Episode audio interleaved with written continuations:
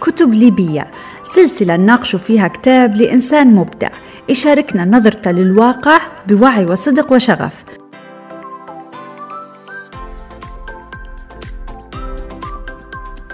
الكتب الليبية تحكي قصتنا وتقوي خصوصيتنا ومنها نفهم أرواحنا والمجتمع اللي عايشين فيه. فلنستمتع ونفخر بأصالة وثراء ثقافتنا.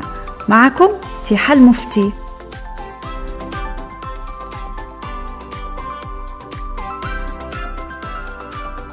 للمزيد تابعوا صفحتنا على الفيسبوك.